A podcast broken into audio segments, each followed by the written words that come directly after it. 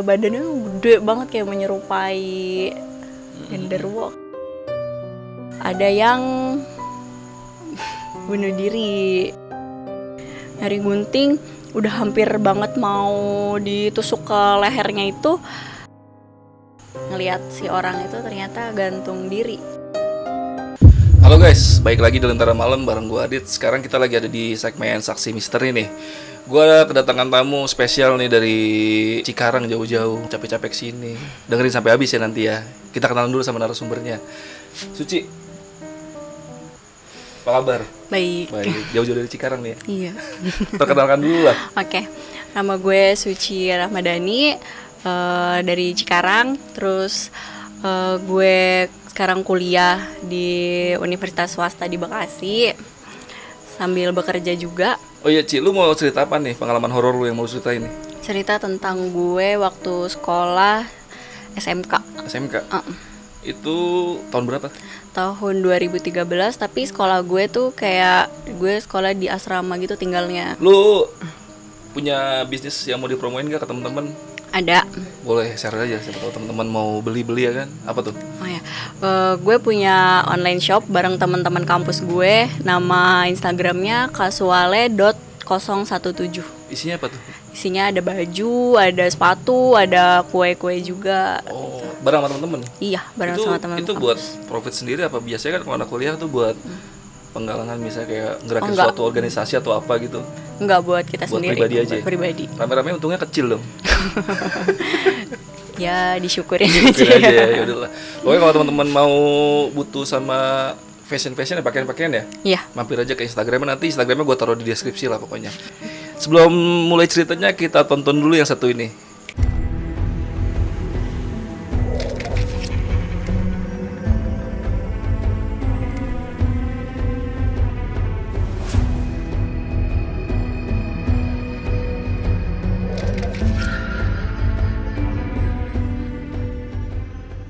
Juga mau cerita tahun 2013 gue sekolah di sekolah SMK di daerah Jakarta. Terus sekolah gue itu kan berbasis militer, juga sekolahnya tuh gabung sama rumah sakit dan yang putri wajib tinggal di asrama ketika kita kelas 1. Gue mau cerita pengalaman gue selama tinggal di asrama itu kurang lebih enam bulan. Nah, selama enam bulan itu banyak kejadian-kejadian yang nggak terduga sih sebelumnya kalau ternyata wah kejutan banget lah buat gua sekolah di situ kan. Pas gue kelas 1 itu eh, gue itu sekolahnya kan bareng sama militer-militer juga.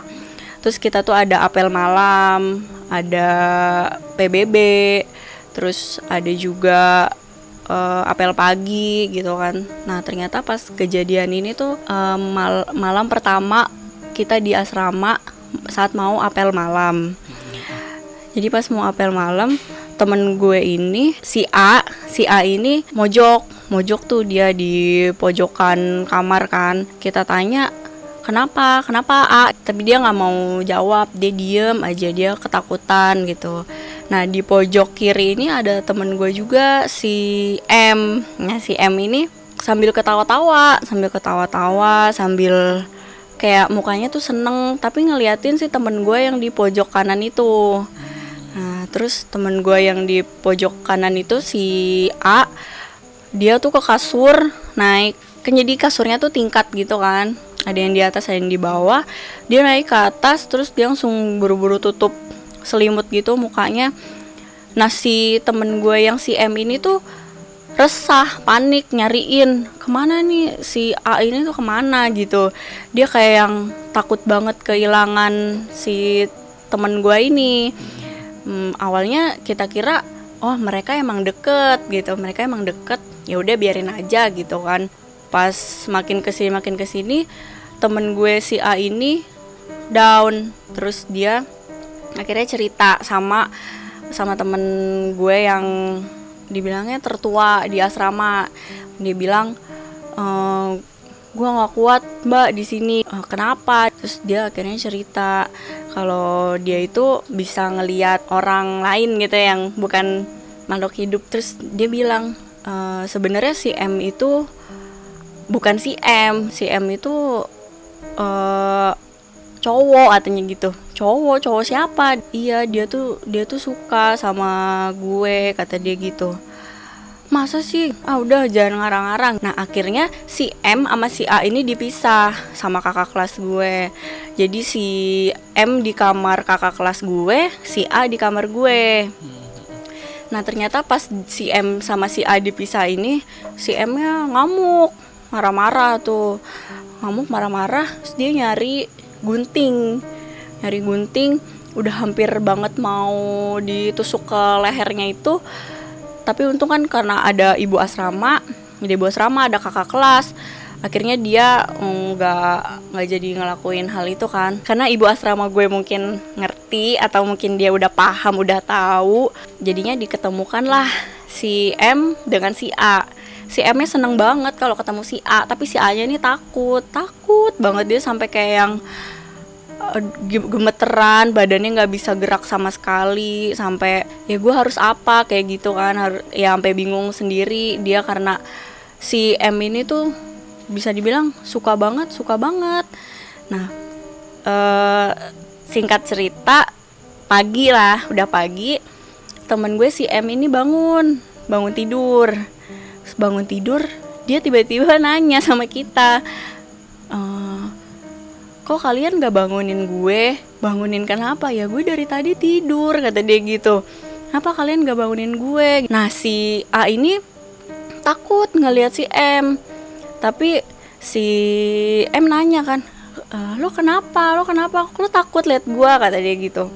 Gue juga gak mau gak mau gak mau gak mau. Terus dia takut. Si temen gue si M itu malah kayak yang ikut stres juga.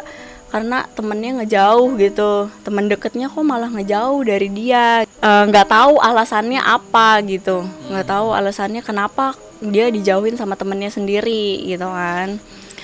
Nah terus temen gue si A karena takut sama si M ini dia maunya keluar keluar sekolah.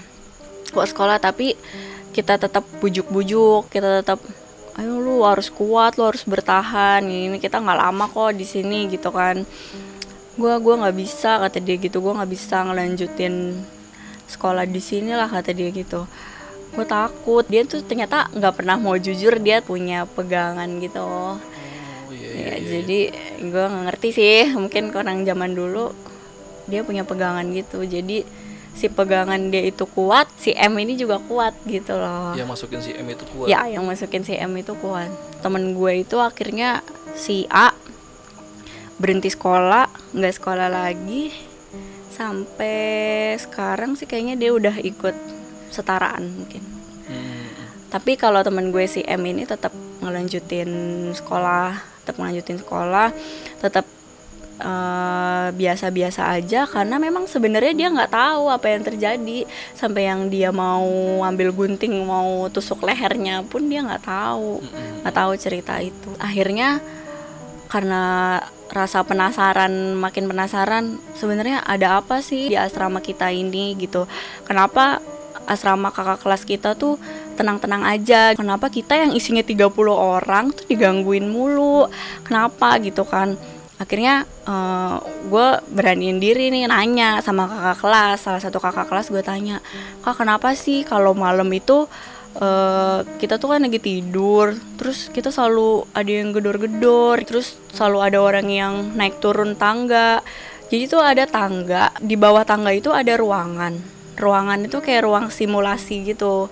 Kayak tempat nyimpen buku-buku bekas kayak nyimpen uh, anatomi anatomi tengkorak manusia gitu. Hmm. matras-matras olahraga itu disimpannya di bawah situ.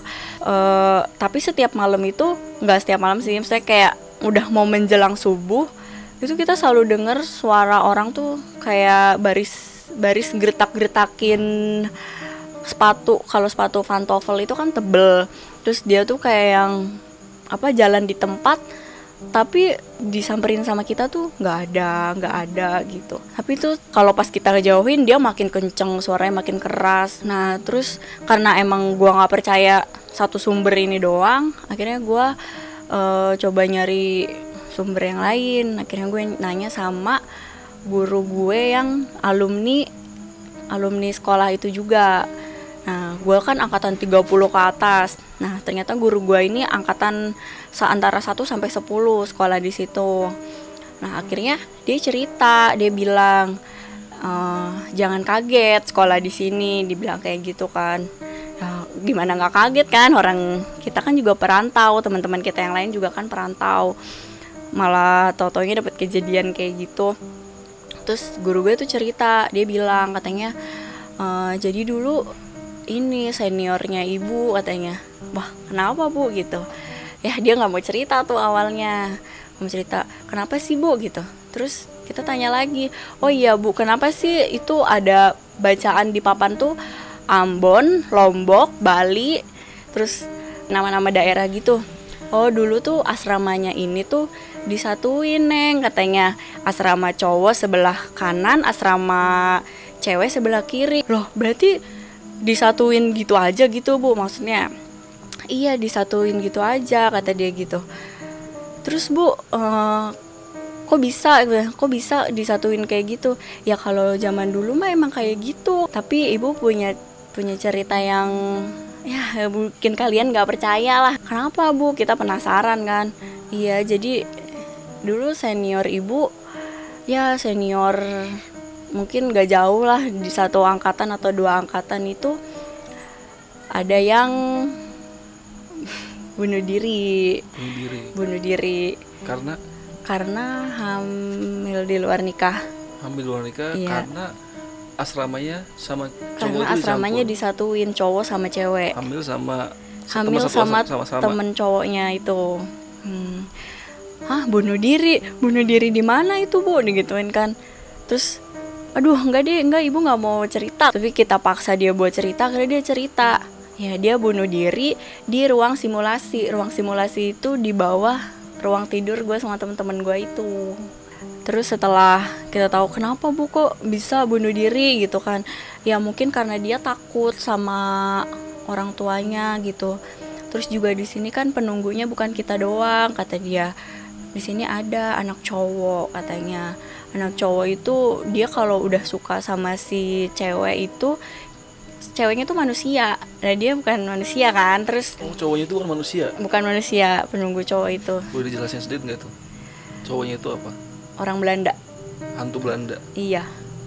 Karena rumah sakit yang di sekolah gue itu udah lama banget rumah sakitnya. Rumah sakit dari zaman Belanda berarti bisa dibilang nggak nggak zaman Belanda sih tapi kayak mungkin tanah-tanahnya gitu bekas oh, iya. Belanda iya. dulu kali gitu ya nah, terus jadi si cowok Belanda ini kalau udah suka suka bener-bener disukain tapi kalau dia nggak ketemu sama si cewek ini ya dia nekat si yang si cowok Belanda ini dia nekat kalau dia masukin siapa aja ya dia bakal kalau dia nggak ketemu sama orang yang disuka dia bakal nyakitin diri dia sendiri. Padahal dia nggak tahu kalau dia tuh masuk ke tubuh orang lain.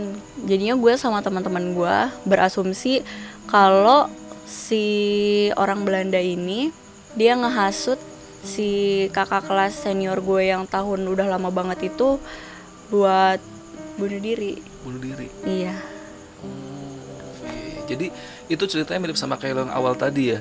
Iya. jadi kan yang si M itu kelihatannya posesif sama si A. Mm -mm. Itu kayaknya dia suka banget sama si A. Mm -mm. Kemungkinan kan dia masuk kemasukan sama hantu Belanda itu tuh. Iya betul. Dan akhirnya endingnya dia kan menyakiti diri sendiri tuh. Iya. Kalau yang awal dulu kan tadi barusan lu cerita dia sampai bunuh diri kan. Iya sampai bunuh diri. Kalau yang sebelumnya yang pas di angkatan lu dia baru nyampe mau nusuk. Mau nusuk tapi pake... karena udah pada tahu dia megang gunting, akhirnya kita ambil guntingnya. Oh, kalau nggak kalau nggak kejadian diambil Mungkin tuh bisa bunuh diri juga sama kayak iya. yang barusan lu ceritain itu iya, ya. Iya betul serem juga terus ada lagi nggak cerita lagi tuh? Akhirnya gimana tuh? Terus akhirnya karena gue merasa nggak nyaman banyak kejadian-kejadian aneh juga gue cuman kuat bertahan enam bulan doang di asrama. Jadi gue tinggal di luar. Tinggal di luar asrama? Uh, uh, tapi lu nggak keluar asrama. dari sekolah itu? Nggak gue nggak keluar. Tapi teman gue si A itu keluar dari sekolah. Putus sekolah akhirnya? Putus sekolah akhirnya terus dia bilang dia ikut kesetaraan gitu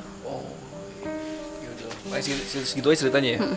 Gue mau nanya-nanya sedikit nih. Hmm. Itu kan sekolah lu sistemnya asrama ya. Hmm. Itu sekolahnya SMK gabung sama rumah sakit. Yeah. Berarti lu ngambil jurusan Keperawatan. Yang keperawatan. Oh, keperawatan lu ngambilnya. Itu posisi rumah sakitnya nempel banget sama asramanya. Nempel banget, nyatu. Jadi asramanya tuh di lantai dua, rumah sakit tuh di lantai bawah gitu Oh, iya, iya, iya. tapi rumah sakitnya nggak tingkat dia kayak bener-bener kayak zaman dulu ada lorongnya ada apa ya ada pokoknya dia nggak tingkat lah kayak rumah sakit zaman dulu Itu tuh posisi lu belajar mengajarnya di rumah sakit itu atau beda lagi tempatnya? di situ juga gue di lantai pertama jadi itu eh, sekolah gue tuh kan dua lantai di bawah tuh ruang kelas yang di atas tuh asrama Hmm, Gitu. Yang ruang kelas itu gabung sama rumah sakit.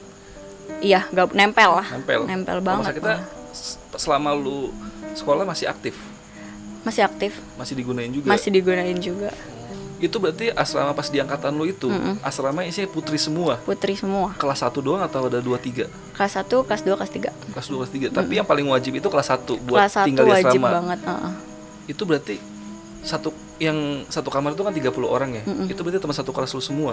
enggak jadi eh, satu angkatan itu ada dua kelas Dua kelas. Mm-mm. Si M sama si A itu di kelas yang sama apa enggak? kelas yang sama Di kelas yang sama. Itu lu tau nggak? Itu kan lu tadi cerita tiba-tiba dia udah di pojok kamar itu yang kejadian pertama tuh. Mm-mm. Itu sebelumnya sempat ada kejadian-kejadian sebelumnya nggak sih kayak berarti dia udah sering ngobrol berdua atau gimana? awalnya M sama A ini temen deket Temen deket. temen deket sering pulang bareng ke mana-mana bareng ke kantin bareng Hmm. tapi itu sebelum kita masuk asrama Oh. nah ketika kita masuk asrama hari pertama itu juga Langsung kejadian langsung itu. kejadian itu Gila ya hari pertama boy. Langsung kejadian begitu. Jadi kemungkinan besar si M itu kesurupan sama hantu yang Belanda itu. iya betul Si A itu sebenarnya nggak kesurupan berarti ya? nggak kesurupan tapi Cuma dia, merasa terintimidasi sama si M itu. Mm-mm. Tapi dan lu juga dengar-dengar ternyata dia punya punya pegangan. pegangan Mungkin bentrok kali energinya kali iya ya. betul. Guru lu itu kan alumni dari sekolahan itu juga kan. Berarti bener-bener guru lu itu ngalamin kejadian saat yang bunuh diri itu. iya Tapi dia denger, maksudnya dia nyaksiin nggak langsung secara langsung saat-saat sebelum anak itu bunuh diri sama kayak yang kejadian si M itu. dia sih nggak cerita banyak sih Nggak cerita banyak ya, cuman, cuman dia intinya itu. intinya itu dia ngeliat ngeliat si orang itu ternyata gantung diri Bunuh dirinya gantung diri. iya bunuh dirinya gantung diri Kacau. di ruang simulasi itu Tapi pernah nggak kejadian-kejadian di situ yang murid situ ngelihat sosok gitu? pernah Gimana tuh? Boleh cerita nggak sedikit? jadi kita kan apel malam apel malam tuh kita kan di lapangan bawah jadi lapangan depan asrama gitu. Asrama tuh di atas. Kita kan posisi di bawah semua. Tapi tuh ternyata pas dilihat ke atas itu dari jendela kita itu ada kayak cowok bukan cowok gimana ya badannya gede banget kayak menyerupai genderuwo kali ya. Genderuwo. iya di kamar kita. Dan itu dia dia di balik hordeng gitu Padahal orang semua murid di, lagi di di bawah, semua. ya dan itu masa cowok gitu cowok naik ke asrama putri gitu kan nggak Karena di angkatan banget. lu udah nggak ada cowok yang di situ ada. ya. Kecuali mungkin senior senior ya. Apa enggak atau senior juga nggak ada Nggak ada juga? Nggak ada kalau apel malam ya semuanya apel saat itu Berarti lu sekolah sampai malam ada apel berarti sekolahnya gimana sih? Itu sekolahnya sistemnya gimana? tuh berbasis militer gitu sih dia jadi sekolahnya ada bareng sama tentara gitu Heeh. Terus kalau kita apel malam kita harus laporan sama perwira piket rumah sakit itu Hmm, pengecekan uh, lengkap nggak nih apa uh, siswi putrinya di dalam situ gitu ibaratnya itu apel closing lah sebelum selesai Iya. belajar mengajar. Akhirnya habis itu tidur istirahat itu istirahat Iya, iya, iya. Ada nggak cerita lain sih selain kejadian lu itu? Misalnya kayak muncul sosok atau kayak gimana? pernah sih Gimana tuh? Jadi kalau di asrama itu uh, tempat tidurnya tuh kan rapih gitu kan. Eh, rat, eh, rapi tuh kayak lurus rata gitu kayak ya pokoknya rata lah. Nah dan di pojokan itu kan lemari lemari itu kayak lemari kayu. Tapi ternyata pas kita lihat di pojokan tuh sebelum gue tidur sekitar mau jam satu malam itu di pojokan kok biasanya kan coklat coklat semua kan kayu-kayu tapi itu ada sosok putih gitu berdiri tegak banget tapi tinggi gitu Itu ada sejarahnya nggak tuh sosok itu? Gak tahu Nggak tahu. Lo Tapi itu. penampakannya itu. tapi penampakannya itu Banyak yang ngeliat selain lo apa enggak? banyak di kamar ternyata di kamar kakak kelas gue juga ada Kayak gitu penampakannya. Me- merah Merah. Beda berarti sama yang di kamar lo. iya karena kamar kakak kelas gue itu deket sama kamar ibu asrama gue Oh, emang ada apa dulu dengan ibu asrama itu apa? Atau ibu asrama lo punya cerita-cerita sesuatu gitu? enggak sih dia nggak pernah cerita nggak pernah buka-buka cerita supaya kita nggak takut di sana gitu Oh, menutupi lah ya Ah, supaya anak muda tetap tenang sekolah di situ ya. iya Cukup segitu aja kali ya. Iya, Thank you banget Suci udah cerita di sini. Ya. Makasih banget jauh-jauh dari Cikarang sini. Hmm. Teman-teman kalau misalnya mau order-order fashion-fashion baju-baju gitu bisa ke Instagramnya Suci bersama dengan teman-temannya. Nanti gua taruh di des- deskripsi lah pokoknya. Thank you sekali lagi buat Suci udah Iya. cerita share ceritanya di sini. Gua Adit dan Suci dari Lentera Malam. Bye. Guru lu itu kan apa ya? Kalau gue mikir dulu. Dulu.